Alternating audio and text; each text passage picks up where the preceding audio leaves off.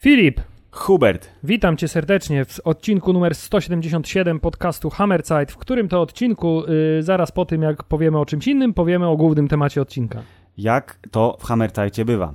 Tą rzeczą, o której powiemy za chwilę, to jest ta rzecz, która jest w tytule odcinka, więc nie będzie żadnego zaskoczenia, chociaż prawdą jest, że tytuł odcinka jest śmiesznym żartem, bo zrobimy ten żart, nie? Śmieszny. Zrobimy go. Dobrze, to zanim y, y, temat odcinka, to powiedziałeś mi przed chwilą, a ja mówię, poczekaj na nagranie, jak oni zrobili ten Matrixa trailer i tak, że odgrzewany kotlet. Tak, bo oto już niebawem y, ziści się to, na co w sumie nie, nie, czekaliśmy na to specjalnie, ale... No ja trochę czekałem, ale to tak jakby, wiesz, na zasadzie ale wiem, film, że będzie. To nie jest takie czekanie, no jak wiem. Drzewiej bywało. Jak, jak drzewiej, no masz rację. W każdym razie tak, y, bardzo mi się podoba za to fakt, że postanowili wrócić do tej takiej wiekowej tradycji, to się chyba ostatnio jakoś specjalnie często nie dzieje, czyli że robimy taki trochę właśnie ferment internetowy, mm. robimy stronkę, na które jest jakiś bajer. Tak, stronka, która przecież jest adresem sprzed dwudziestu dwóch lat, bo przecież what is the matrix dot com to był adres pierwszy, kiedy internet był jeszcze taki, wiesz... Ktoś, się... przy, ktoś przezornie opłacał domenę tak, przez ten czas. Wdzwaniałeś się, Hubert, do tego internetu w dziewięćdziesiątym dziewiątym, a teraz go masz w komórce. Internet dzwoni do ciebie, nie ty do internetu. Tak, ale o dziwo w tamtych czasach ten internet, przynajmniej jeśli chodzi o promocję hollywoodzkich filmów, był dużo ciekawszy i seriali, bo przecież pamiętasz ten cały temat, strona Losta, która miała ukryte easter eggi mm, no i że tak, można było się dostać do tajnej zawartości fakt, darmy ktoś, i tak dalej. Tak, tak że, sam, że ktoś yy, wtedy wymyślił, co dzisiaj jest oczywiste, że jak coś istnieje w serialu, jakaś firma albo jakiś, nie wiem, yy, film czy cokolwiek, żeby zrobić temu stronę. Jeżeli był oglądany jakiś YouTube w serialu dziesięć lat temu, to żeby ten filmik YouTube'owy był na YouTubie rzeczywiście, nie? To to było przecież posunięcie genialne. Dzisiaj jest totalnym standardem, ale to, co jest bardzo fajne w kampanii Matrixowej, którego to filmu numer cztery, zwiastun pełny, pojawi się już jutro, bo dzisiaj jest środa. Jutro w czwarteczek, w dniu dziewiątego dziewiątego. Czyli prawdopodobnie dzień przed tym, jak wrzucę odcinek, czyli dokładnie, pojawi czyli, się wczoraj. Czyli pojawił się wczoraj yy, pełnoprawny zwiastun filmu Matrix yy, Zmartwychwstania. Liczba mnoga, polski tytuł, bo chyba jest Resurrections w oryginale. To jeszcze Zmartwychwstanie oprócz Keanu. No Trinity też została przecież dead, nie? A no tak. W każdym razie zapomniałem. Wszystko wskazuje na to, że sądząc po tych kadrach, które pokazuje stronka what is the matrix dot com. Po tym trailerze trailera. Po tym trailerze trailera, że nowy Matrix będzie takim trochę soft reboot, czyli będzie historię znaną z oryginału pokazywał w nowy sposób w jakimś sensie, ale będzie robił też nowe rzeczy, bo musi. Z tych urywków wynikają dwie rzeczy. No. Rzecz pierwsza. Wszystkie dobre pomysły już się skończyły, bo wszystko, co już tam widzieliśmy, to w podobnej formie widzieliśmy w częściach poprzednich. Tak. I druga część, druga rzecz to Keanu Reeves jednak nie jest nieśmiertelny. Że trochę wygląda... Bezpośrednie porównanie Neo dwa tysiące dwudziestego pierwszego roku, a Neo tysiąc dziewięćset dziewięćdziesiątego dziewiątego roku pokazuje dobitnie, tak, że nawet jego dopada demon starości. No, ale z drugiej strony, Hubert, jeżeli patrzysz na Keanu, który jest starszy od samego siebie o dwadzieścia dwa lata, a wygląda na starszego tak o dziewięć, to nie jest najgorzej. No nie, nie jest najgorzej, ale jednak. Ale to, do czego dążyłem sekundę temu, czyli, że jeżeli nie klikaliście sobie jeszcze na ten zwiastun, nie wiem, czy ta strona będzie działać, jak ten podcast już wleci, bo może wyłączą to, ale to, co było fajne, to jest to, że jak klikacie na tabletkę, to pokazuje wam się losowy zlepek scen różnych, bo każdy ten zwiastun, nie wiem, czy jest generowany z iluś tam scen, czy po prostu jest na przykład dwadzieścia wersji tego ale teasera. Ale po, po, powtarzalność jest dość duża. Tak, ale na końcu jest... Yy, on ci mówi, jaką masz godzinę, naprawdę teraz. We środku to jest, nie na końcu, no, on w połowie. So, do, w połowie i to jest nagrane, czyli gość, który jest lektorem zwiastuna, on ci przeczytał wszystkie godziny świata. Dobrze, że nie zrobili z sekundnikiem też. Wszystkie godziny świata przeczytał i to jest tak zmontowane, żeby wlepić wam tą minutę, która właśnie się dzieje u was, czyli myślicie, że jest nie siedemnasta, bo to jest amerykański, ten piąta dwadzieścia cztery. Eee, nieprawda. Więc to jest super fajne. Zwiastun będzie jutro, opowiemy może, nie wiem czy opowiemy o nim, ale generalnie o Matrixie na pewno jeszcze pogadamy, bo premiera filmu w grudniu. Zachowujemy w każdym razie ostrożny optymizm, ostrożny optymizm co do talentu siostry Wachowskich. Yy, jednej, bo druga powiedziała, że nara.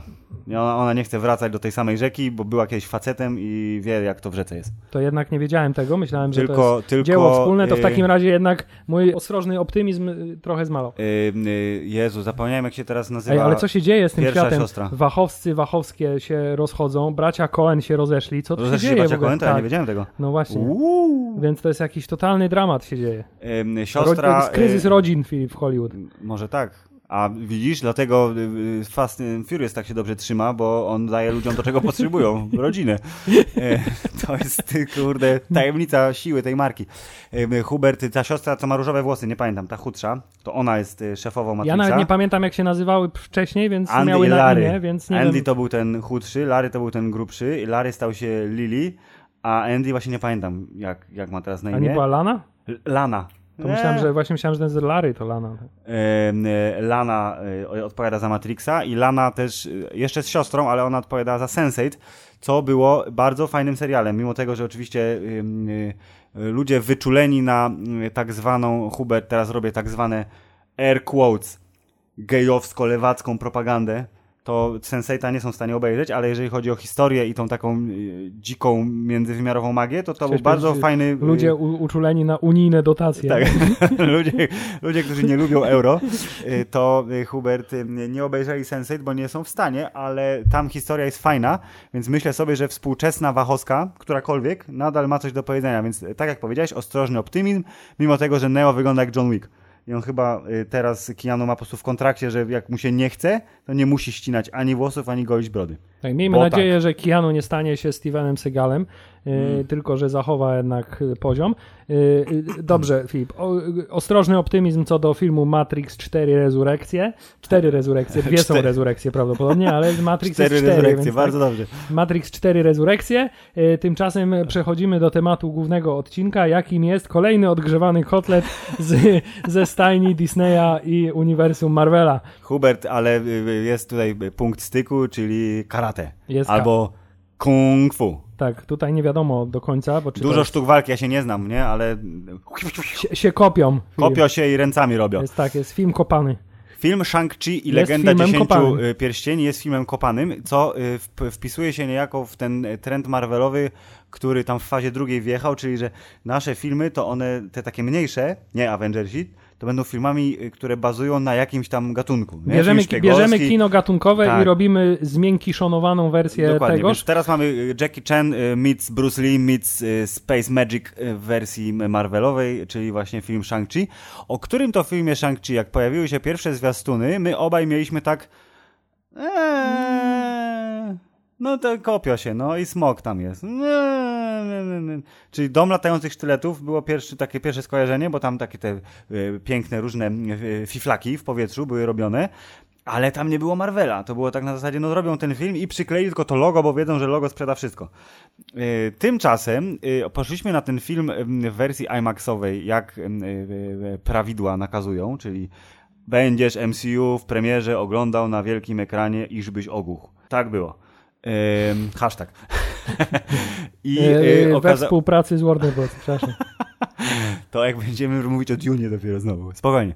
Hubert i poszliśmy i się okazało, że ten Shang-Chi to on jest jednak lepszy niż się wydawało. Jest Rzekłbym lepszy. Nawet dużo lepszy momentami. Tak, jest to y, rzeczywiście bardzo pozytywne za, z, zaskoczenie, chociaż y, nie oszukujmy się, ten film też miał swoje pewne wady, które y, absolutnie nie przeszkadzają w jego bezpośrednim odbiorze, ale po krótkim zastanowieniu jednak pojawiają się w twojej głowie takie y, no okej. Okay. Mm. Natomiast to, co przede wszystkim y, było dobre, tak. to jest to, że w tym przypadku rzeczywiście to E, oczywiście y, zmiękczone przez y, disneyowską propagandę, y, ale wykorzystanie kina gatunkowego się naprawdę udało, bo to, co jest dobre w kinie kung fu, to jest kung fu. Y, w tym filmie też było dobre i było siłą tego filmu i nie, y, chyba nikt y, nie ma wątpliwości, że jeśli chodzi o y, sceny akcji, a, do, a dokładniej mówiąc sceny bezpośredniego zwarcia dwóch przeciwników lub więcej. Tak, czyli y, walka na y, tak, ciosy. Czyli sceny walki wręcz, to jest to zdecydowanie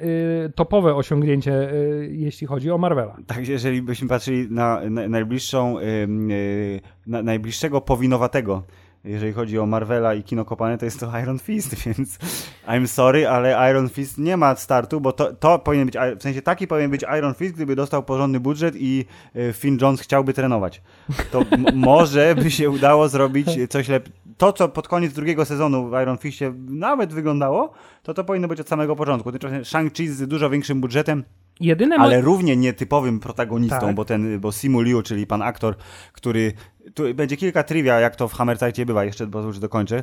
W dwa tysiące osiemnastym napisał tweeta fajnie, gdybym mógł zagrać do Marvela, tak, tak, fajnie, gdybym mógł zagrać, po czym rok później napisał dzięki, tamże. I może my też napiszemy Więc, coś takiego. Dokładnie, do Kevina, tak, żebyśmy, może niekoniecznie chcemy grać głównego bohatera, ale jak dobitnie pokazała to trzecia Godzilla, trzeci, przepraszam, Godzilla, podcast ma miejsce w świecie blockbusterów, więc my chętnie. To ten protagonista nie był taki oczywisty i nie tylko mówię o fakcie, że to jest, jak to mówią znawcy komiksów, to jest podkolorowany Bruce Lee. Shang-Chi jest po prostu kopią Bruce'a Lee w wersji Marvelowej. Czy takim, takim combo z Jackie Chanem bardziej? Oczywiście, bo Jackie Chan, co, do czego zresztą dojdziemy, jest jakby duchem silny w tym filmie.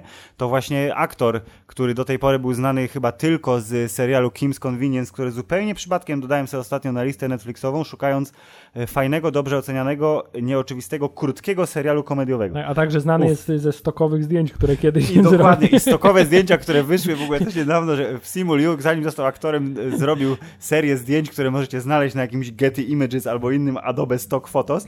To jak tylko skończymy nagrywać ten odcinek, ja wrzucę stokowego Simu Liu, który się cieszy z tego, że nagraliśmy odcinek. Chciałem powiedzieć, że jeśli już robimy śmieszny tytuł, to również możemy śmieszną okładkę zrobić w takim wypadku. Ale będziemy musieli kupić tego stoka wtedy, więc oh. chyba, że zrobimy z watermarkiem, też będzie dobrze. No, watermark jest śmiesznie.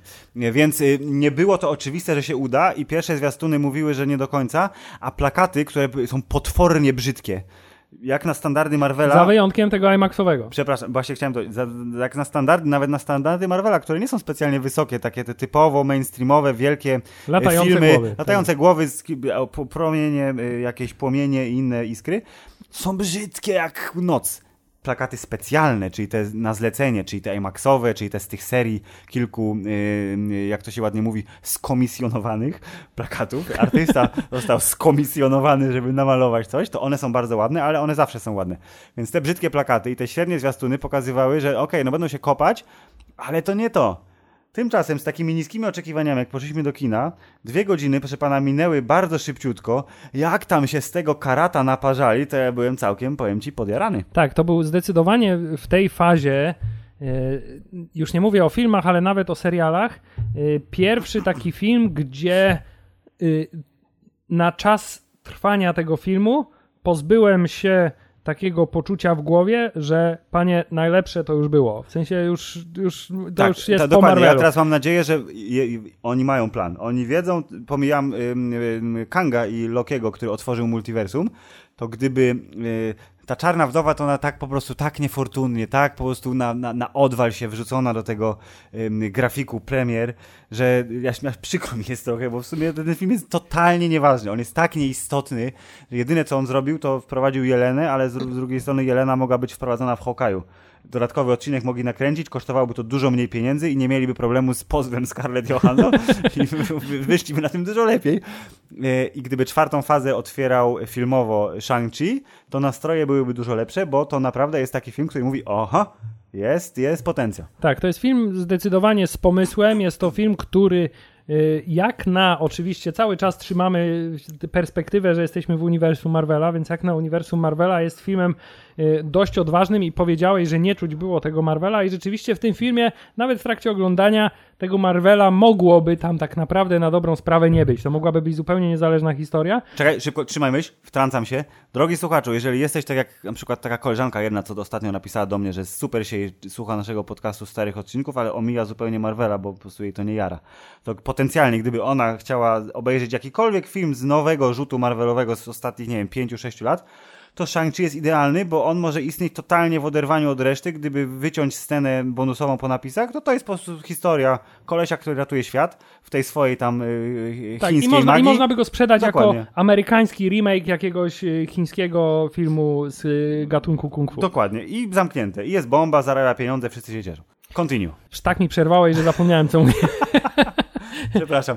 Mówiłeś z grubsza o tym, że nie pamiętam, co mówiłeś. Tak, że rzeczywiście ten Marvel w tym filmie nie był silny, hmm. ale o dziwo to jest coś, co powodowało, że ten film był dużo ciekawszy, bo nie opierał się w głównej mierze na tym, że o, po raz kolejny mówimy o blipie. Oczywiście było to wspomniane, ale, ale to był jako delikatny easter egg, tak.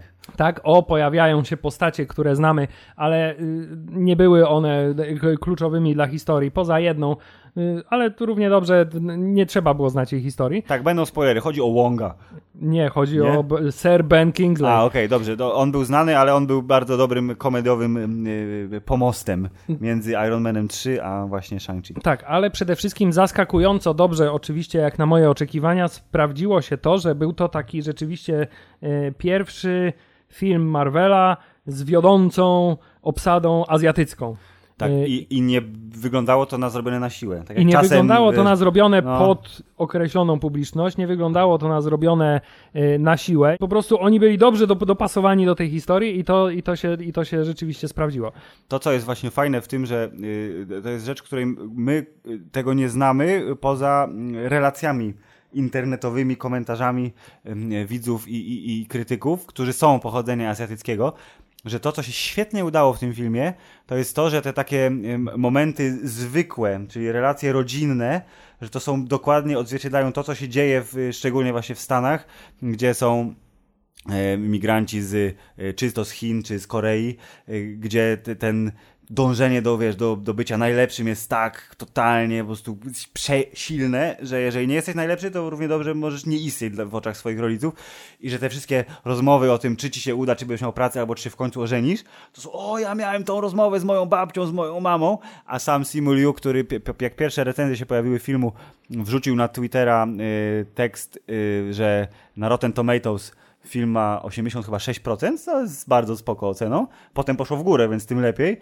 Czyli było, że osiemdziesiąt sześć procent, yy, czyli jak to by powiedzieli moi rodzice, a gdzie są te czternaście procent? Tak, gdzie pozostałe czternaście procent? Yy, tak, ale to akurat, o czym ty mówisz, to ja miałem yy, wrażenie, że to jest nie tylko się tyczy samych rodzin azjatyckich, ale że w ogóle tego pokolenia, które jest obecnie, nie wiem jakie teraz jest pokolenie. Ja też się nie znam już, no. Yy, milenialsów plus, nie wiem. W każdym razie yy, tutaj postać głównego bohatera i jego... Kumpelki. Tak, kumpelki, czyli platonicznej przyjaciółki Aquafiny. I bardzo dobrze, że została platoniczną przyjaciółką, że nie pokusili się o tani romans. Poczekaj do sequela. Zosta... Póki co. No. To bardziej też uderzał w takie chyba uniwersalne poczucie pokolenia, które mówi, ej, wszystko jest za drogie, nic nie możemy osiągnąć, więc po co w ogóle próbować. Tak, dokładnie, no mam świetną pracę jako facet, który parkuje samochody. Spodziewałem się, że ten żart, w sensie, że wprowadzenie postaci będzie żartem, bo film Shang-Chi zaczyna się retrospekcją. Co nie zmienia o... faktu, że jest to dosyć, że tak powiem, pokrętna logika dla tego filmu i dla tego pokolenia, bo no. ten film pokazuje, że żebyś osiągnął sukces jako milenials, musisz być tak naprawdę ukrytym, trenowanym od dzieciństwa zabójcą, ewentualnie najlepszym przyjacielem kogoś takiego, żeby cię pociągnął za sobą. No, no tak, to jest tak, ale właśnie to jest... Nie wiem na ile świadomy, ale właśnie taki komentarz, że nawet ci, którzy radzą sobie dobrze, to i tak albo w oczach rodziców są nieudacznikami, ale ci rodzice nie do końca pamiętają, jak dużo łatwiej mieli, nie? Czyli że rzeczy, ich praca, nie wiem, dwadzieścia trzydzieści lat temu part-time tak zwana wystarczała im, żeby opłacić mieszkanie, studia i coś tam, a dzisiaj pełna praca full-time nie wystarcza ci na połowę nawet tych rzeczy, bo wszystko jest tak drogie. To jest fajna obserwacja. Ale Hubert, nie pozwolimy, żeby ta obserwacja y, przysłoniła nam, wiesz, y, dobre kopanie po ryjach. Tak, kopanie po ryjach, jak już zdążyliśmy y, delikatnie napomknąć, jest y, bardzo dobre. Jest przede wszystkim bardzo rzetelnie i bardzo czysto pokazane, co tak, się jest bardzo nakręcone fali. Za dnia, a nawet jak jest nakręcone nocą, to i tak wszystko widać. Jest mało cięć. Pan Simu Liu trenował jak pojebany do tej roli, bo tak jak Finn Jones nie był wyszkolonym w sztukach walki gościem, po prostu wziął to... Wziął to do siebie bardzo i mówił, że zrobię to. No pamiętam, po, przy drugim sezonie się niby wziął za siebie. Finn Jones ale... się wziął za siebie, no ale skasowali go, więc sorry. Za późno. A pan Simu Liu się wziął bardzo szybko i widać to, że to, co mógł sam zrobić, to robił. I tutaj jest też fajne trivia, jest ta scena w wieżowcu w nie w Madripurze, tylko w Macau. To było właśnie ciekawe, że jednak nie zdecydowali się, żeby to był Madripur. Madripur z serialu Falcon i Zimowy Żołnierz. Może, ale jednak, może była, jednak uznali, że nie, ten serial nie będzie kanoniczny. Gdzieś w tle, w tle podobno. O. Że jakby oni są skumplowani, ale to jednak to nie ten nielegalny hazard się uprawia. Tylko inny, inny. Ale równie neonowy. Dokładnie. I jest ta scena, gdzie z Death Dealerem, czyli tym zamaskowanym chińskim zabójcą, się naparza. To jest tam ten moment, kiedy on wytrąca mu sztylet z ręki i go łapie. I było, wpadło na, na Twitterze oczywiście, bo Twitter jest y, platformą globalną, komunikacyjną. Hej, panie Simu, czy to prawda, że to, to prawda? I on napisał tak, że ta scena to nie ma tam żadnego efektu, że naprawdę wytrąciłem i złapałem ten nóż. Zajęło to sto siedemdziesiąt pięć prób, tyle czasu i bardzo, bardzo, bardzo dużo opatrunków, ale udało się. Więc y, na tyle jest dobry, wytrenowany, że tylko sto siedemdziesiąt pięć razy musieli powtarzać ten cios, żeby wyszło naturalnie. Yy, a Liam Neeson, jak oglądał ten film, prawdopodobnie powiedział, że jest niemożliwe, się nie da tego zrobić. Proszę, proszę dublera. Albo cięcie.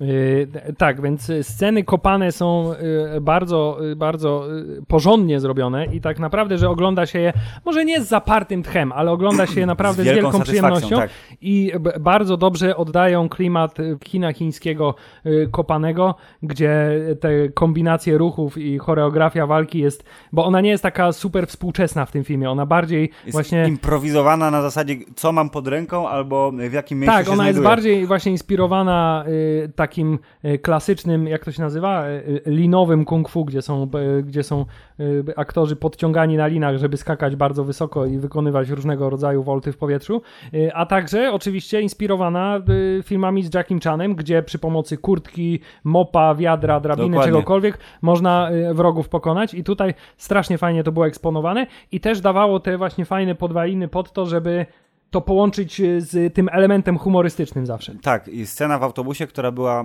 bardzo mocno, y, jesteśmy polskim podcastem, hypowana oczywiście w zwiastunach. I spoilowana. I spoilowana w zwiastunach, to w gotowym dziele robi dużo lepsze wrażenie, bo po pierwsze jest dłuższa, po drugie ma fajny kontekst w postaci śmiesznego pana streamera, który zresztą pochodzi z Spidermana, kazał robić backflip tak Peterowi, więc my boy Clev, który ocenia walkę na żywo, co też jest, bo to jest zupełnie naturalne. W młodości trenowałem sztuki walki. I więc... w ogóle, okej, okay, bo w, tym, w tej scenie to ona trwa bardzo długo i tam się dzieją różne fajne rzeczy, łącznie z kurtką wspomnianą wcześniej, czyli Simu Liu, który Aquafina mówi, że on przecież nie umie się bić, zobacz na niego, a potem okazuje się, że świetnie Właśnie umie się chciałem bić. powiedzieć, że to jest strasznie jedyny słaby moment tej sceny, bo jest, czy on wygląda na kogoś, kto umie się bić? No, jest kurna, Azjatą. Raczej się wygląda, nie? Każdy Azjata umie się bić, każdy Azjata zna karate i kung fu i judo. E, więc tak, do, tak dobry... samo jak Token umie grać na bazie. Tak, do, dobre, dobra długa scena, dużo fajnych momentów. Ktoś zwrócił uwagę, że biedna jest ta dziewczyna, ta też Azjatka zresztą, która siedziała w laptopie, robiła tam jakieś ważne rzeczy, a laptop został użyty jako Właśnie chciałem tarcza. Że on, że on strasznie złośliwie to robił, bo zupełnie do niczego potrzebny był mu ten laptop.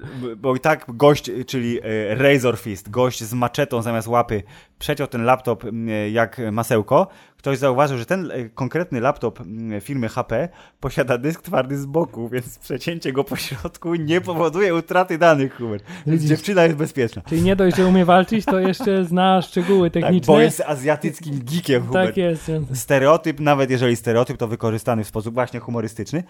I ta scena pokazała mi, że o, okej, okay, oni mają na to pomysł, to jest coś więcej niż tylko, wiesz, punktowanie jakimś gagiem tych kilku ciosów. I jako, że to jest pierwsza duża scena akcji, nie licząc wspomnianego przez ciebie w, w czasie seansu Dynasty Warriors w otwierającej film scenie, gdzie pan e, Wenwu, czyli tata Shang-Chi, rozpierdziela całą armię i zdobywa zamek tysiąc lat temu, e, to tam było takie, okej, okay, nie, to jest taki Władca Pierścieni, czyli to jest kupa luda, gość, który ma czary, naparzają się, spoko, ale to nie to. To się pojawiło dopiero razem z naszym bohaterem i w momencie, jak ta scena w autobusie przeminęła, przez to, że ona była taka długa i tak dobrze zrobiona, to miałem takie okej, okay, jednak tu będzie coś, nie? To się robi coraz fajniejsze i już od tego momentu oglądałem ten film na innym poziomie, nie na poziomie na zasadzie dobra, szybciej mnie tego Spidermana za dwa miesiące, trzy miesiące. No, no dokładnie, ale też... Jedno... Tylko, że to już jest coś, wiesz, coś swojego. Tak, ale jednocześnie coś, co jeszcze też chciałem podkreślić, to jest to, że na początku tego się nie czuło, ale bo ja od samego początku właśnie miałem takie... kurczę, to jest wszystko fajne, to jest wszystko super, ale jak to się wpisuje w Marvela? Dlaczego on niby ma być, wiesz, jednym z Avengersów od teraz Aha. i ma być w całym tym, tym, skoro on jest, wiesz, on jest dobrym karateką, nie? Jest, jest wyszkolony. Ale muszę przyznać, że tak jak na początku ta wizja tych latających pierścieni, które można, którymi można rzucać, wracają, mhm. służą jak łańcuchy i różne inne rzeczy, nie do końca jakby mnie przekonała. Najbardziej ciekawa rzecz to jest, a oprócz tego dają nieśmiertelność. Oczywiście, wystarczy to powiedzieć i już jest okej. Okay. Tak, to jak już jesteśmy przy scenach walk, to no. scena finałowego pojedynku, gdzie te pierścienie były wyko- wykorzystywane w bardzo różny i kreatywny bardzo sposób, mm-hmm. muszę przyznać, spowodowała, że pomyślałem, okej, okay, rozumiem, widzę potencjał nie tylko na to, jak je teraz wykorzystują, ale że w przyszłości oni są w stanie z tej postaci zrobić naprawdę kogoś jeszcze dużo bardziej potężnego, bo te pierścienie właściwie, wiesz, to co sobie scenarzysta wymyśli, to można to zrobił, zrobić. Dokładnie. Nie?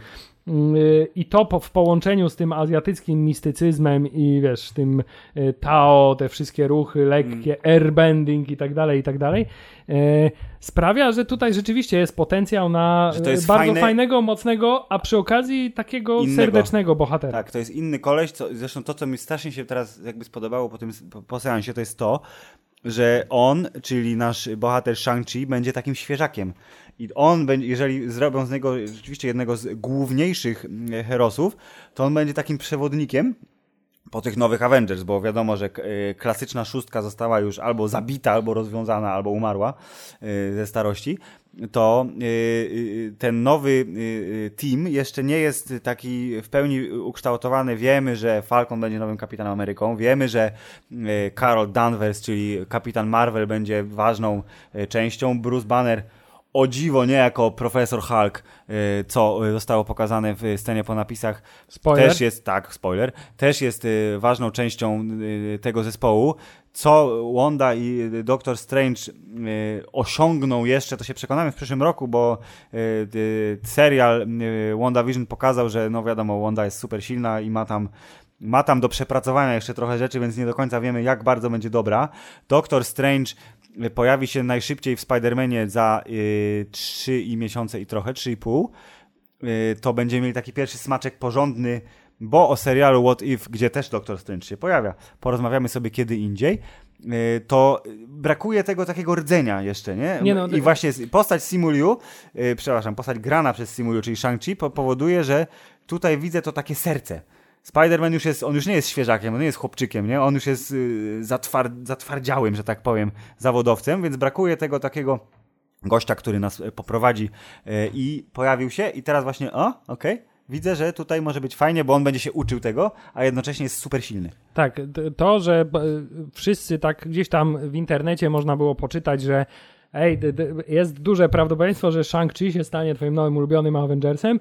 Yy, widzę to, że tak aha, może być. Aha. Natomiast ja mam trochę tylko, jeśli chodzi o tych nowych, nie wiem, czy powiedzieć, można powiedzieć nowych Avengersów, ale o przyszłość uniwersum Marvela, to jest to, że ja nie widzę tego team buildingu w ogóle. W, pie- w tych pierwszych fazach od samego początku w scenach końcowych było, wiesz, pokazane tworzymy zespół, co tam i był film Avengers. Tutaj oni owszem się spotykają, trafiają na siebie, wchodzą sobie w drogę, ale absolutnie jakby nie ma tego elementu, że hej, teraz zbudujemy z nich drużynę, ale co o dziwo, no może się okazać całkiem pozytywne, bo może się okazać, że to będzie bardzo duże zaskoczenie, że kiedy już powstanie ten film grupowy, to ja nie mam, na ten moment nie czuję tego, czego mógłbym się spodziewać. Tak, i pytanie, czy właśnie, czy ten Kang y, zajawiony przez Lokiego będzie rzeczywiście takim ważnym elementem tego, to jest właśnie ciekawe, bo tego, wyda- tych czwartych Avengers. Właśnie wydawałoby piątych. się po lo- seansie Lokiego, że to będzie ten główny bad guy, co było dosyć interesujące, że go zaanonsowali w serialu. Tak. E, po czym wchodzi trailer y, Spidermana, gdzie można było mieć do tego czasu podejrzenia, że to też będzie powiązana historia i że multiversum Spidermanowe zostanie y, też przez y, te rozgałęziające się linie Aha. czasu spowodowane. Okazuje się, że tutaj jednocześnie Doctor Strange też namieszał w trailerze. Tak. Y, więc jakby to trochę z, zmniejsza wagę tego, co się działo u Lokiego. Y, więc ja nie mam zielonego pojęcia, w którą stronę to pójdzie. Nie mam zielonego pojęcia, jak się w to, jeśli w ogóle y, będą wplątać nowi Inhumansi, czyli Eternalsi. Nie, nie mówimy słowa Inhumans w tym podcaście.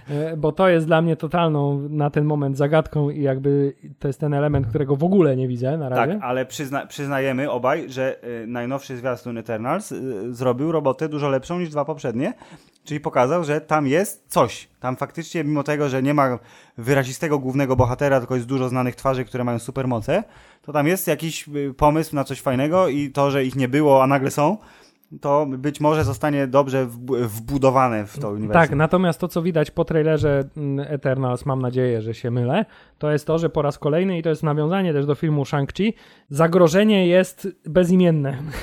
W sensie to znaczy, nie ma tak konkretnego kogoś. Z tego, co widzi, widzimy no. w tre- z trailera Eternals, to są jakieś dziwne, bezimienne potwory, które atakują. Są dewianty. Bo, tak, I jest bo... szef dewiantów, który rozmawia z Angeliną Jolie. Tak, ale jakby nie ma, nie jest to, wiesz... Tak, bo jak jest komputerowym nawiązanie... stworem, to jest dużo gorszym niż prawdziwy ktoś. I tutaj nawiązanie do Shang-Chi, bo to jest jedna z tych rzeczy, które mam trochę za złe temu filmowi, to że rzeczywiście po raz kolejny mamy zagrożenie, które jest owiane legendą, jest super niebezpieczne, a okazuje się takim okej, okay, fajnie, ale to nie jest nic, co by cię przejęło. Poza tym ono się pojawia i znika. Dokładnie, bo to jest problem, nie tyle może problem, ale jakby tak sobie rozwiązali fabułę Shang- Shanga, nie odmienia się, ale Shang-Chi, Shang-Chi'ego, że on ostatecznie musi się pobić ze swoim tatusiem.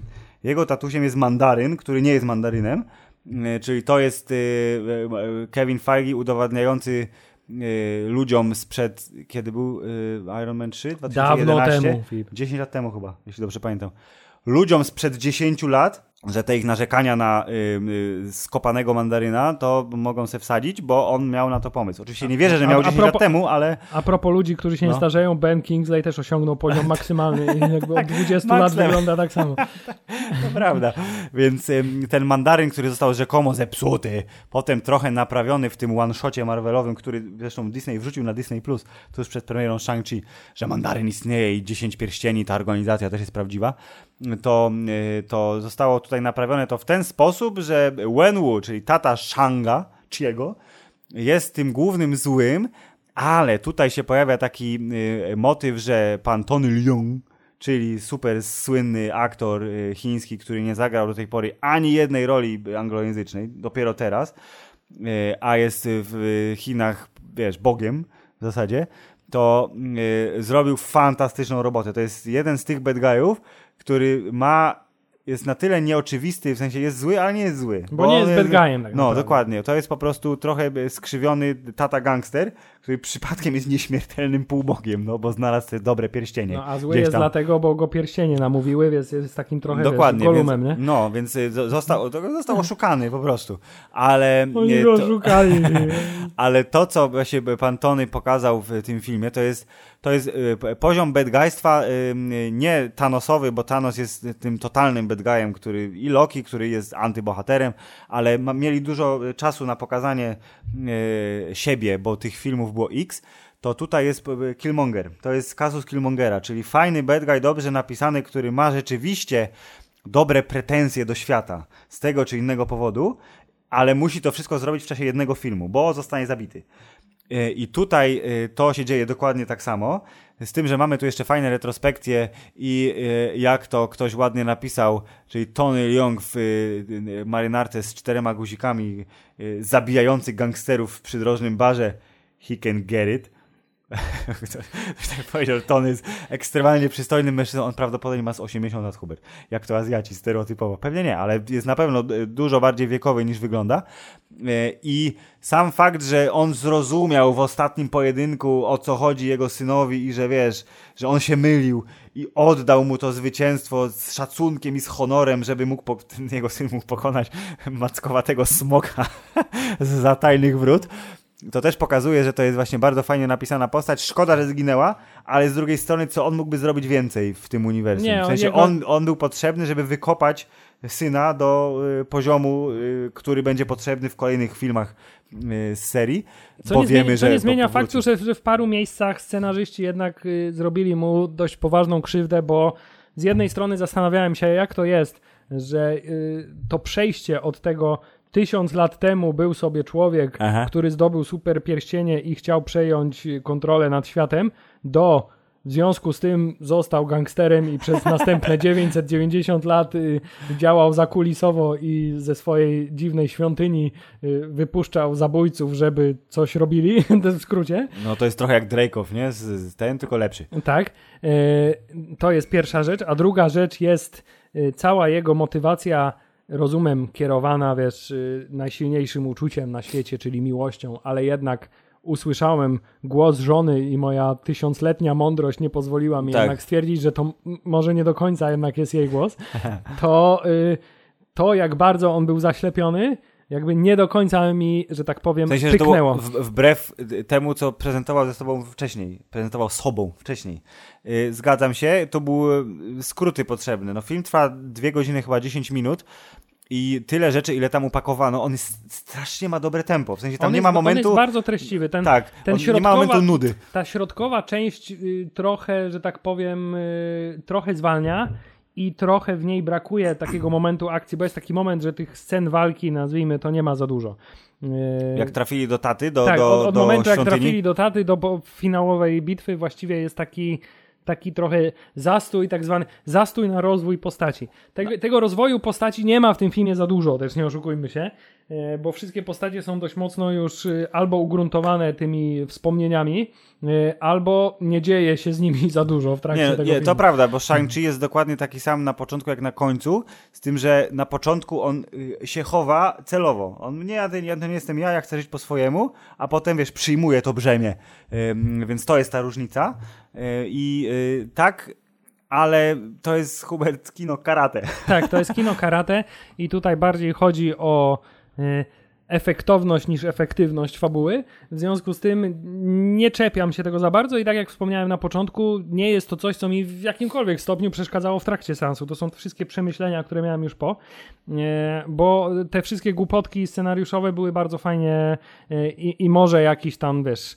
zbyt płaski łuk postaci był, hmm. były bardzo dobrze rekompensowane i zasłaniane tymi naprawdę ładnymi, wizualnymi tak, rzeczami. Tak, jeżeli chodzi o to, jak ten film jest w ogóle zrobiony, to też yy, widać, że yy, po, poszli po jakiś pomysł do głowy, oczywiście do głowy, przyszedł im pomysł do głowy, tak powinienem powiedzieć. Yy, poszli też na łatwiznę, bo powiedzieli, o, mitologia chińska. Ona jest ładna, więc trudno byłoby to skopać tak na dobrą sprawę, ale mimo wszystko te sceny, które w zwiastunach wyglądały jak taka podróbka domu latających sztyletów, albo Hero, albo innego tego jednego z drugim epickiego filmu wojennego Made in China, to tutaj zostały przekute w coś naprawdę fajnego i te sceny, które były takie najbardziej, nie powiem sztuczne, ale upakowane C G I-em, czyli te magiczne właśnie po przejściu już do krainy Ta Lo, która się kryje za, za żywym labiryntem. Yy, swoją drogą, yy, dygresja. Magia portali jest szalenie konsekwentna, mimo tego, że portal był z wody do krainy Ta Lo, wygląda identycznie jak portale robione przez panów yy, czarodziejów. Dobry smaczek, ale bardzo mówię aaa, a ja mam, a ja mam inną uwagę do tych wszystkich ukrytych no. krain. Dlaczego ich do jasnej cholery nie widać ze zdjęć satelitarnych? Tam nie ma dachu nad tym.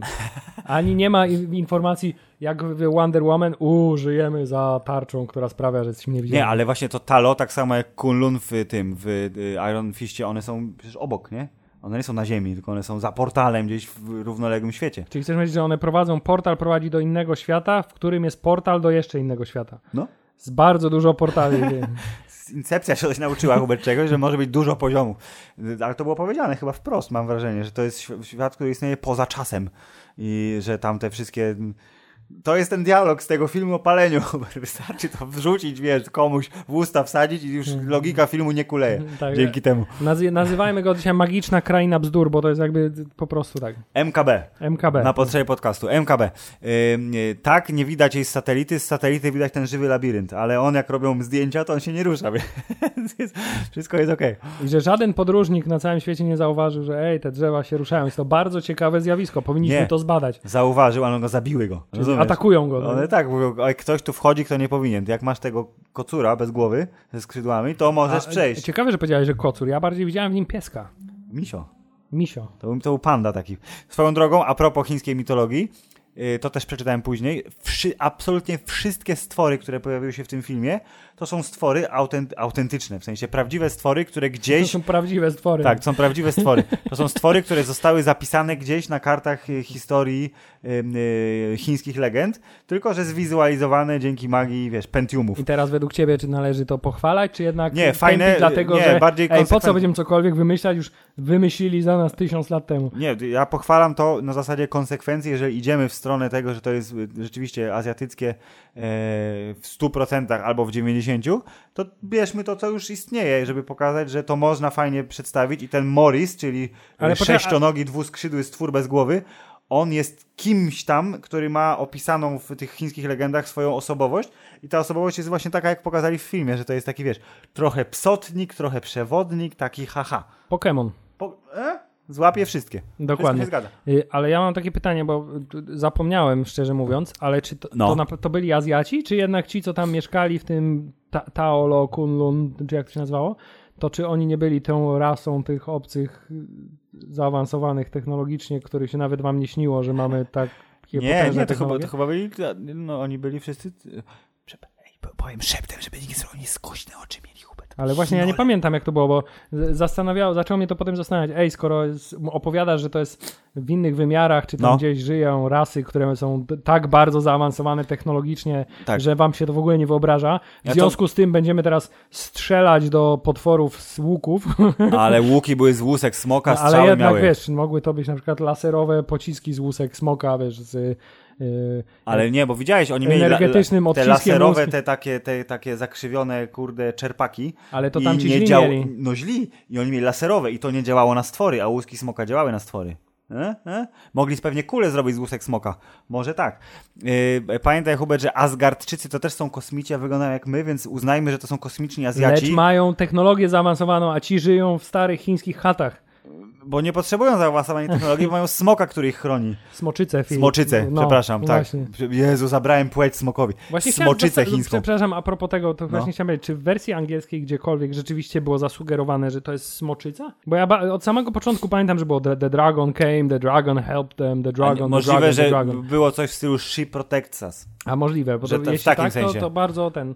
Yy, ale w sumie jak, jak powiedzieli, że to smoczyca, to było dla mnie naturalne, że to jest dziewucha, nie? Jak, jak ją pokazali w końcu i zaczęła fruwać, to mówię, no, no okej. Okay. A ta suka z zabramy to jest jej, wiesz, zapijaczona koleżanka z liceum, która ma dziary na twarzy i w ogóle, wiesz, jest zadłużona u wszystkich lichwiarzy na dzielni. Tak, a te stworki tak dostarczają jej krak, który ją napędza. Dokładnie. Wszystko się zgadza. To jest metafora złej dzielnicy. Dobrze, Filip, strasznie, że tak powiem, chaotycznie. Popłynęliśmy i w ogóle, trochę. Jakby ktoś chciał z naszego tutaj opisu filmu fajny, Shang, fajny Shang Tsung, film, fajny film. Shang Tsung wyciągnąć jakikolwiek, że tak powiem, rys fabularny, to może mieć z tym poważny problem. No to możesz teraz wypełnić to zadanie, które czasem ci wrzucam, czyli Hubert, masz minutę, żeby streścić pokrótce fabułę filmu, czyli co się dzieje, że oni trafiają do tej magicznej krainy i walczą ze smokiem, co ma macki. Shang-Chi jest synem starożytnego chińskiego wojownika, który ukrywa się przed swoim ojcem i jego życie zmienia się, kiedy pojawiają się zabójcy, którzy pragną ukraść... Siepacze, Hubert, siepacze. Siepacze zła, którzy pragną ukraść jedyny, jedyną pamiątkę, jaką ma po swojej matce, która sprawiła, że zły jego ojciec był dobry przez chwilę, a potem już znowu nie był, jak umarła. I w związku z tym potem znajduje swoją siostrę, do której zaraz przejdziemy i yy, udają się tamże i wszystko już się dzieje automatycznie. Udają się tamże, bo to też jest yy, nie, no, w dialogu wrzucone, bo tata zawsze wie, gdzie są jego dzieci, więc po prostu ich wziął znalazł, zabrał im naszyjniki, które były mu potrzebne, żeby odpalić mapę do tajemniczej krainy, bo wierzy, że tam jest przetrzymywana jego martwa żona, wbrew jej woli, i pojechali tam i zaczęli się bić i wyszedł smok i drugi smok wyszedł i Shang-Chi zdobył pierścienie i wygrał. Tak, i smoki się biły tak, jak powinny się bić smoki w Grze o Tron, ale tego nie o. robiły. No, bo budżet poszedł na ten, na, na tę mgłę, co jej nie było widać nic. Yy, więc y, tak mniej więcej wygląda fabuła filmu Shang-Chi. Zresztą yy, nie jesteśmy tu od opowiadania wam o filmie, tylko o naszych wrażeniach. Dokładnie. I nasze wrażenia są takie, że mimo tego, że jakby da się tą fabułę strzecić w minutę, nawet nie, nawet w trzydzieści sekund, to sam fakt, że ona została wykorzystana bardzo fajnie do opowiedzenia historii, która wpisuje się o dziwo całkiem nieźle w to uniwersum Marvelowe, mimo tego, że jest tak bardzo inna, i w odpowiedni sposób wstrzykuje elementy humorystyczne, bo rechotałem się zupełnie szczerze. I teraz właśnie to jest coś, co chyba dzieli trochę ludzi, bo no. część, część z nich tego humoru w ogóle nie kupuje, a część stwierdza, że jest całkiem okej. Okay. Ja mówię, że jest całkiem okej, okay, chociaż jak się okazuje, nie wyłapałem bardzo wielu żartów i na przykład to, że pan y, y, chiński kolega w y, Macau powiedział, że I speak A B C, co dla mnie było, że okej, okay, ja rozumiem, że mówię po angielsku świetnie, to, że to A B C to jest skrót y, związany z y, amerykańskimi Azjatami i tym, jak oni do siebie mówią. To jest, wiesz, podwójne dno. Czyli jednak, czyli jednak Marvel chciał tym filmem osiągnąć to, co w przypadku czarnoskórych Amerykanów y, filmem Czarna Pantera. Lub serialem Luke Cage. Jednak na bardziej... dużo mniejszą skalę. I chyba się udało. Nie wiem, czy Shang-Chi już wszedł w Chinach do kin, ale jeżeli mówimy o, bo zawsze w przypadku Marvela mówimy w pewnym momencie o box office, czyli zarobkach, to jak to nagłówki lubią mówić, on zmiażdżył, Hubert, rekordy, bo pierwszy weekend września oficjalnie w Stanach kończy lato i to jest tam ten jakieś pracownicze święto, nieważne, to jest pierwszego maja w Stanach, to wtedy się zarabia strasznie mało pieniędzy, bo wszyscy chodzą na grille i chleją piwsko. Tymczasem trzydzieści chyba milionów dolarów, które było rekordem zrobionym przez Szósty Zmysł lat temu dwadzieścia dwa, zostało właśnie potrojone, bo dziewięćdziesiąt milionów dolarów wpadło w ten pierwszy długi weekend panu Shangowi, Chingowi, i Shangu Chingu. Panu Shangu Chingu. I efekt jest taki, że teraz wszyscy patrzą na drugi weekend, kiedy są zawsze największe spadki, ale chyba trzysta baniek zarobiła Czarna Wdowa, co na okres pandemiczny jest świetnym wynikiem. Jeżeli Shangowi Chongowi się uda pobić ten rekord, to w ogóle bomba, bomba, super ekstra. I Sony, które wycofało Venoma z daty premiery piętnastego października na później, bez określenia tej daty, bo się przestraszyło wirusa, teraz powiedziało, ej, ej, pierwszego października wrzucałem, bo jednak, chodzicie do kina. Jednak. Chodźcie, chodźcie, szybko, szybko. Więc to, co mógł zrobić w Stanach, to zrobił i myślę, że duża w tym zasługa widowni azjatyckiej, bo oni poszli na ten film szukając tam, wiesz, swojaka i znaleźli. Tak, problem pojawi się dla Marvela wtedy, kiedy skończą się mu grupy etniczne, które to... może wykorzystywać do podbijania box office'u. Dlatego, dlatego właśnie w Eternalsach jest facet z Pakistanu, rozumiem. Jest, ale to, jest wiesz, latynoska. Ale to, ale to właśnie znaczy, że się wyprztyka, że wyprztykają za szybko.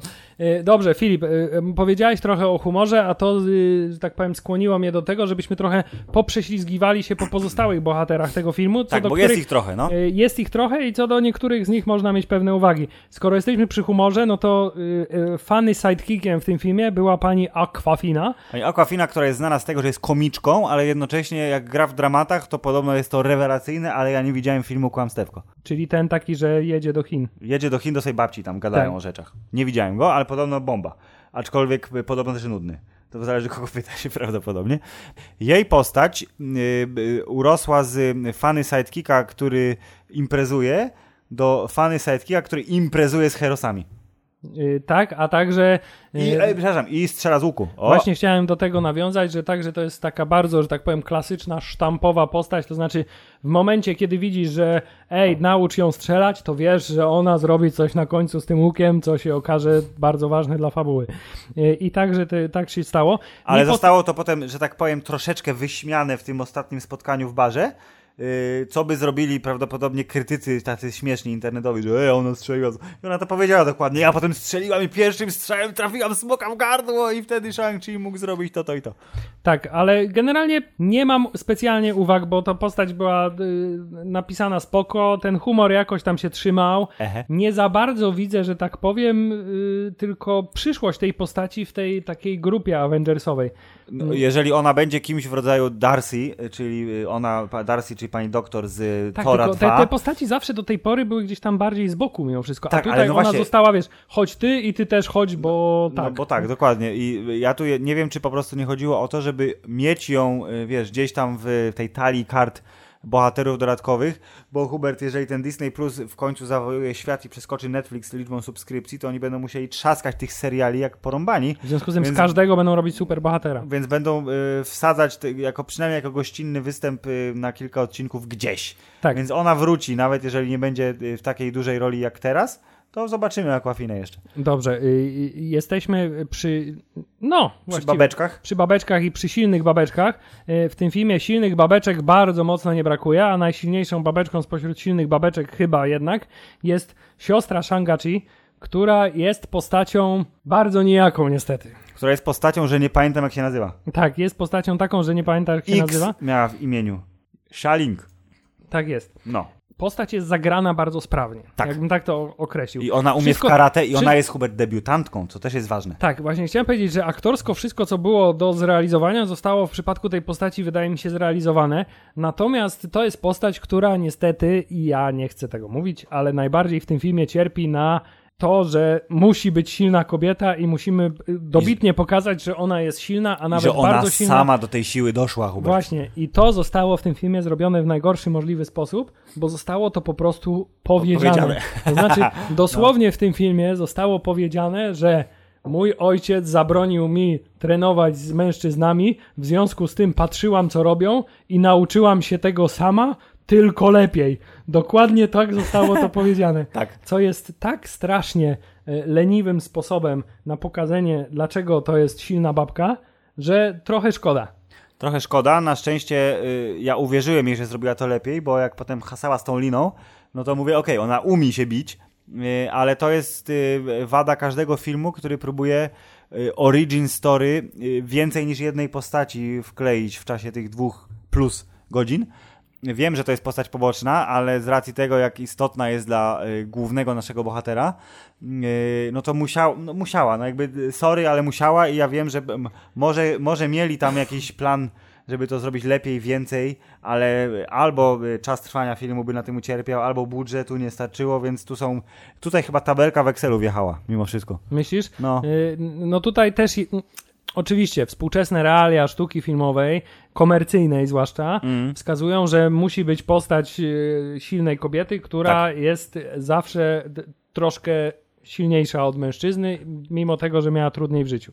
E, tak. Bardzo dobrze to rozumiem, natomiast nie podoba mi się to, że zostało to w sposób taki leniwy zrobiony i to zresztą nie tyczy się tylko tej osoby, bo wszystkie kobiety, które są w tym filmie, są b- bardzo mocno magicznie silniejsze od ludzi, których staramy się pokazać, że są naprawdę, naprawdę potężnymi, y, tysiącletnimi, wiesz, y, warlordsami. Ale nie wiemy, ile lat miała mama y, Shanga Changa, y, jak spotkała y, swojego przyszłego męża w lesie. Jest to bardzo urocza scena walki i ona mi się bardzo podoba. Tak, zwłaszcza y, podoba mi się ten, wiesz, ten taki tak jak u George'a Lucasa, że to się wszystko rymuje, to jest wiesz, poetycko powiązane. Tak. Jak była ta scena, gdzie najpierw ona go tam obracała i on tak patrzył na nią z miłością, to potem, kiedy Shang-Chi też w trakcie pojedynku wykonał dokładnie ten sam ruch i on tak na niego patrzył troch, syn swojej trochę matki. Ze złością, no. a trochę z takim, tak. z takim właśnie dumą ojcowską. Tak, to było tak, super. Z zaskoczeniem, to było bardzo fajnie pokazane. I to jest właśnie y, odwołanie do tego, co mówiłeś, czyli aktorzy na linach. To jest bardzo prosty efekt, czyli po prostu trzeba dobrze przymocować fa- faceta lub babkę do y, sznurków, które potem wymarzymy, nauczyć choreografii i y, czary się dzieją. Tak, i mamy jeszcze trzecią silną kobietę, czyli y, ciotkę. ciotkę, która zasadniczo jest kopią matki, tylko nie umarła. I... tak, bo została w krainie y, Ta Lo, a nie wyszła do, wiesz, nie pojechała do U S A albo gdziekolwiek.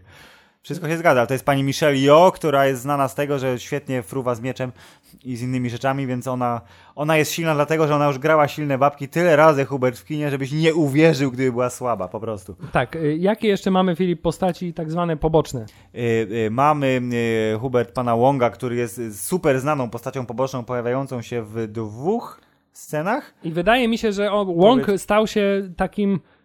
fan favorite. Tak, on jest takim łącznikiem między filmami, który y, y, zawojował y, duszę widzów y, od, tymi nawiązaniami do Beyoncé i innymi takimi he, he, he żartami w Doktorze Strange'u. Y, pojawił się oczywiście później w Avengers i nie miałbym nic przeciwko, gdyby, wiesz, swoją magię portali wykorzystał do wskakiwania w różne miejsca, gdzie akurat jest potrzebny, bo jest dużo tańszy niż Benedict Cumberbatch. A robi robotę tak samo dobrze. Był on, był czekaj, był tata, był Death Dealer, ale on był w ogóle nijaki, oprócz tego, że miał fajną maskę. Był wielki Rumun z wielki nożem. Rumun z nożem. Ty, a propos, wielki Rumun z nożem, którego samochodem potem ukradzionym jechali przez magiczny labirynt. Samochód, który, jak już powiedzieliśmy przy okazji Czarnej Wdowy, że M C U przerzuciło się z Audików na B M W, to jest prototyp. On jeszcze nie jest w sprzedaży. I rzeczywiście będzie miał ten prototyp, te, czu, czujnik, ten się ten czujnik palców. Ta, elektryczny B M W S U V, jakiś tam X trzy, czy jakoś tam się nazywa. Ktoś zauważył, że pan Razor Fist w samochodzie słuchał swojego mixtape'a. Ale, żeby nie, nie śmiać się tak do końca, mixtape zaczynał się piosenką Soundgarden. Więc pan Razor Fist jest dzieckiem swojego pokolenia, prawdopodobnie lat dziewięćdziesiątych i słucha grunge'u, więc szacuneczek. I nie zginął Razor Fist, więc on też jest takim niskokalibrowym łotrem, tak jak jego siostra. I on jak... jest, on, on, on, ja mam takie poczucie, że on, on wróci w jakiejś... Że, że on się stanie takim Zangiefem tego uniwersum. Ty, za... o właśnie, ja miałem z tyłu głowy jakieś takie, że on, on mi kogoś przypomina. Tak, on jest w głębi Zangief. Serca porządnym typem, tylko wiesz, trafił w to złe towarzystwo. Yy, dobrze, mamy tego, no i oczywiście yy, główna postać poboczna, główne, nazwijmy to, zaskoczenie filmu, czyli powrót Mandaryna fałszywego, czyli pan Ben Kingsley, który... Czyli Trevor Slattery, aktor. Tak, I'm, I'm the actor. To była bardzo fajna, y, fajne nawiązanie do Iron Mana trzy i fakt, że on się pojawił i to nie było takie, wiesz, żart do wyrzucenia, tylko kurde, nie. dobre czterdzieści on, minut filmu. Chciałem powiedzieć, że on w tym filmie był postacią, która jest tak zwaną Deus Ex Machina, bo on generalnie rozwiązał wszystkie problemy tych, tych yy, protagonistów naszych, tak. Bo tatuś przez dziesiątki lat szukał dostępu do yy, zamkniętego miasta. Tak, a koto miś pies. A, koto, a, tak, a pan Trevor Slattery mówi, no spoko, mój kolega, którego rozumiem, bo tak, bo jestem wystarczająco szalony, zna drogę i może was przeprowadzić tam na ten, ile to było? dziewięćdziesiąt procent. Nie, dziewiętnaście, dziewiętnaście tak. Dobry żart. Tak. tak. Ben Kingsley ewidentnie widać, że się świetnie bawi w tej roli. Ewidentnie widać, że to jest bardzo prosta rola dla niego, bo to, to nie jest specjalnie nic wymagającego, ale jest wystarczająco zabawny, jest wystarczająco ekscentryczny i jest świetnym dodatkiem, który z jednej strony wzbogaca strasznie film, a z drugiej też spaja go właśnie w uniwersum Marvelowe. Absolutnie sto procent zgody i dla mnie szczerze to była, było zaskoczenie, bo mimo tego, że ja się spodziewałem nawiązań jakichś mniej lub bardziej oczywistych do tego, co było związane z Mandarynem i z dziesięcioma pierścieniami wcześniej w M C U, to jakoś, jakoś nie oczekiwałem, że się pojawi Ben Kingsley, i, a jak się pojawił już, to mówię, aha, to oni teraz są w tej twierdzy, to on tutaj ha, ha, ha, jakieś tam trzy dialogi i zniknie. A on był do samego końca i była ta rola yy, na tyle rozbudowana, że jakby ja widzę, o, jest fanem futbolu, jest fanem aktorstwa. To jest wszystko, co o nim wiemy i to wszystko pokazał na ekranie znowu. I, i, I równie ciekawe jest to, że po raz kolejny przetrwał, w związku z tym jest szansa, że jeszcze się pojawi. Nawet jeśli nie w filmie, to z serialu. Właśnie jestem ciekawy, czy ten y, Stinger po y, napisach, ten ostateczny, czyli ta scena, która mówiła, że y, siostra Shang-Chi mówi, moja siostra teraz rozwiązuje organizację mojego właśnie taty, tymczasem ona ją przejęła, Hubert. Właśnie to właśnie wyglądało raczej na zapowiedź serialu. Dokładnie, nie? Że dziesięć pierścieni powróci, to ja obstawiam, że to, jest, to nie jest materiał na duży film już. Że Shang-Chi jak awansował już do Ekstraligi i zostanie y, Avengerem, to będzie y, już tylko on t- tą częścią uniwersum y, y, będzie reprezentował on, a jego siostra będzie tym serialem, którego jeszcze nie zapowiedzieli. Ale spokojnie. Za, za, za trzy miesiące, za pięć miesięcy, zobaczymy. No właśnie, ja jestem bardzo ciekawy, czy na przykład ta organizacja w tej nowym, nowym wydaniu yy, raczej nie zapowiada... Właśnie tutaj nie do końca jakby wiem, czego się spodziewać, bo yy, wiesz, w takim standardowym wydaniu to yy, ten twist fabularny tego Stingera polegałby na tym, ej, ona jednak, kurczę, będzie zła, nie? No. I będzie jego głównym przeciwnikiem i będzie znowu konflikt... Ale nie konflikt, będzie, bo to jest za mały kaliber. Konflikt, konflikt moralny, wiesz, brat, aha, siostra, u, tak jak tu było. Nagle ni stąd, ni znowąd siedzi i koleś mówi, hmm, zabiję mojego ojca w tym filmie. No była taka scena w tym filmie. Tak, tak. Postanowiłem, zabiję mojego ojca. Ej, serio? No co ty? Nie, zabiję, zabiję go. Nie? Dobrze wiesz, że tego nie zrobi. To tutaj yy, byłby kolejny taki konflikt, natomiast przez cały ten film ona nie dała ani przez chwilę jakby po sobie poznać, że taki jest jej plan. Nie było żadnej przesłanki ku temu. Dokładnie, może to będzie organizacja przestępcza, która jest trochę mniej przestępcza. Biorąc pod uwagę to, że montują tam anteny satelitarne do transmisji internetowych, panele solarne i, I graffiti, graffiti tak. To może będzie to, wiesz, może będzie to yy, jakaś nowa odskocznia. Być może będzie to połączone z kumpelskim wątkiem Emila Blońskiego i Wonga, czyli Abomination and Wong Fighting Duo i może wiesz, powstanie taka wersja Marvelowego serial, wiesz, Marvelowy Fight Club, nie? O. Tak. I, i bardzo ciekawe w ogóle jest tutaj ta relacja Abomination i Wonga. Że bo, oni są kolegami. Bo właśnie okazuje się, że wiesz, oni tu walczą ze sobą na śmierć i życie, a tak naprawdę są, wy, wygląda na to, że są dobrymi znajomymi i zresztą Wong swoim portalem odprowadza go. To, co było Dokąd za tym, właśnie, co właśnie to, co było, było za tym portalem, to trochę wyglądało jak ten to super tajne yy, więzienie. Tak, ta klatka którym, na Antarktydzie, czy gdzie oni tam go zamknęli. Ta platforma, tak? Czy jak ktoś Nie, tam... to ta Raft? Myślisz, że to był Raft? No właśnie. Bo oni mówili w, w Incredible Hulku dawno, dawno, dawno temu, że Bloński został przewieziony do jakiejś tajnej placówki, ale mam skojarzenie jakieś, że potem w Agentach Tarczy była mowa, że to jest gdzieś w zimie. Jakieś. Ale Agenci Tarczy są... Ja wiem, już to są legendy, to nie jest, to nie jest, to nie jest kanon, tak. Więc może to był Raft, nie wiem, ale to wyglądało jak jakaś właśnie technologia, Hubert. Lasery, rozumiesz, pole siłowe, klatka, coś tak, tam. Natomiast zarówno historia Wonga i Abomination, jak i ta scena ostateczna, ostateczna ponapisowa rzeczywiście bardziej wygląda na... Yy, zapowiedź do serialowej części uniwersum. Bo ta właściwa scena po napisach yy, środkowa mówi ci, że okej, okay, tu jest Avengers time. I teraz Filip, yy, jak ci się podobał powrót Carol Danvers? Wszyscy powiedzieli, to jest strasznie w ogóle seksistowskie, mówią, że o nie, że Kapitan Marvel wróciła i coś, tylko ej, ona ma znowu długie włosy. To jest jedyna rzecz, którą zauważyli. Spoko. W sensie, jeżeli chodzi o wybór postaci, które się pojawiły, żeby nawiązać, czy tam połączyć Shanga z tym większym uniwersum, okej, okay, bo oni mają wiedzę na temat kosmosu i, i wiesz, i technologii takich tych magiczno-kosmicznych. Szkoda tylko, że zarówno dla no. tej sceny Benedict Cumberbatch też był za drogi. To znaczy, może, że tak powiem, jest to też jakoś fabularnie. Pan reżyser w wywiadzie powiedział, że oni wiedzą, co się kryje za tym pytaniem, które pada w tym czyli... Stingerze, czyli jaki, jaki to jest rodzaj sygnału, który te pierścienie powodują i kogo wołają, aha, że wiedzą i że to jest zaplanowane, natomiast oczywiście bez szczegółów i jeszcze jest dużo kreatywnych sposobów, na które mogą ten temat rozwiązać, więc to wiemy, że coś się za tym kryje. Pytanie, natomiast, czy, czy to wróci wcześniej, czy wróci w Shang-Chi dwa? Natomiast to, co mnie bardzo interesuje w tej scenie, to jest, czy właśnie brak obecności y, Stevena Strange'a jest podyktowany na przykład tym, co się wydarzy w filmie o Spider-Manie. Może, może. I to jest, to jest właśnie to fajne. To jest taka ta spekulacja pod tytułem ej, tu są przesłanki, które ci mówią, że może w uniwersum wydarzy się coś fajnego, ale jeszcze nie wiemy co. Możemy sobie pospekulować. I to, I to jest właśnie kolejny przykład na to, że Shang-Chi jest dobrym, faktycznym początkiem czwartej fazy kinowego uniwersum Marvela, a nie ta nieszczęsna Czarna Wdowa, bo on tu kładzie te takie klocuszki, które ci mówią, że a tutaj coś tam, coś tam.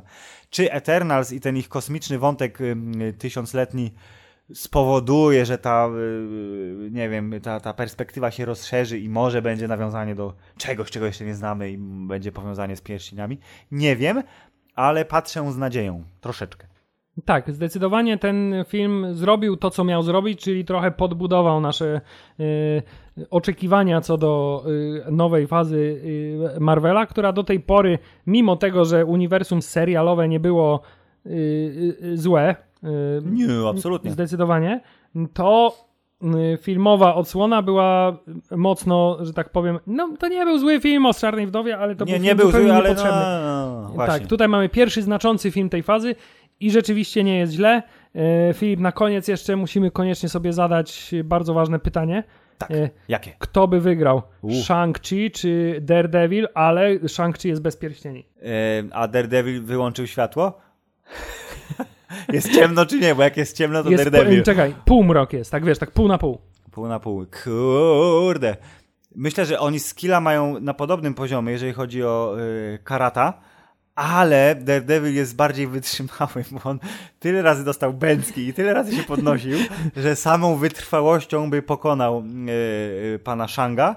Pan Shang by wygrał z pierścieniami, co oczywiście nie, w ogóle nie, nie ma konkurencji tutaj, a Daredevil jeszcze ma tą przewagę, że mógłby zgasić światło i wtedy by wygrał jeszcze bardziej. Ale jakby miał pierścienie, to by sobie wiesz, mu podświetlało. To by się podświetlało, więc dlatego mówię, Shang-Chi z pierścieniami jest poza konkurencją, ale gdyby się mieli bić na karate, na judo, na, na, na aikido, czy co tam? Ninjitsu. Na, ninj- na ninjitsu.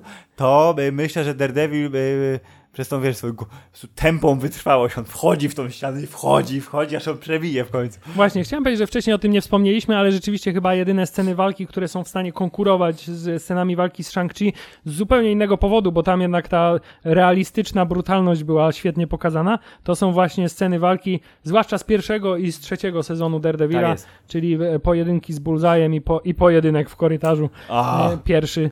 Tak, bo po prostu pokazują ci, że te ciosy coś znaczą, te ciosy mają wagę, skala jest oczywiście zupełnie inna, ale to jest walka, którą wiesz, tak ty czujesz, widzisz, o Jezu jak dostał, o Jezu jak mu oddał, ale super. Natomiast tak, obecność Shang-Chi jest zdecydowanie też fajnym takim prognostykiem na to, że jeśli Daredevil się pojawi w tym całym towarzystwie i będzie to Daredevil y, Charlie'ego Coxa, to on będzie miał tam fajne towarzycho do swojego, że tak powiem, bytowania. Tak, będą, zrobią to, co zrobili w drugim sezonie Iron Fista, czyli zagrajmy w koci łapci, tylko dużo lepiej. Tak jest.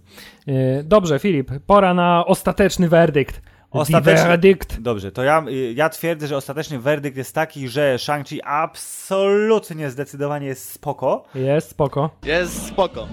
Jeżeli patrzymy na całokształt uniwersum Marvela, to nie jest wysoko, ale jeżeli patrzymy na ten Marvel po przerwie, to jest, bo ma małą konkurencję. Nawet chciałem powiedzieć, że nie ma się chyba co oszukiwać, że chyba jest najwyżej, jeśli o to no, chodzi. No, dokładnie. Więc jest zdecydowanie najwyżej. Jest przynajmniej metr pięćdziesiąt. Kurwa, jest wysoko, nie? No jest, kurwa, wysoko. E, mili Państwo, mamy nadzieję, że mięciutko wylądowaliście we wrześniu, że nie dopadła was zaraza, tak jak, tak jak, tak jak mój nos, że poszliście na Shang-Chonga do kina i daliście im zarobić, bo zasłużyli na to.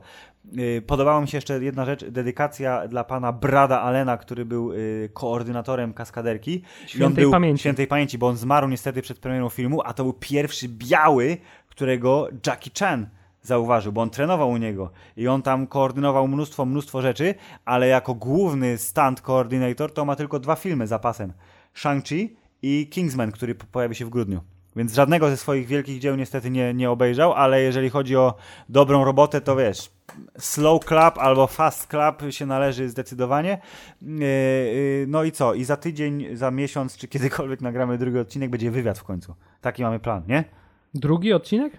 No drugi odcinek wrześniowy, kiedy tylko A, nagramy. Drugi po tym odcinku. Tak. Dobrze. Drugi kolejny. Czyli sto siedemdziesiąty ósmy. Oczekujcie go niecierpliwie, a tymczasem do usłyszenia. Aj. Nie, to po japońsku jest. To też jest po japońsku. Koniec.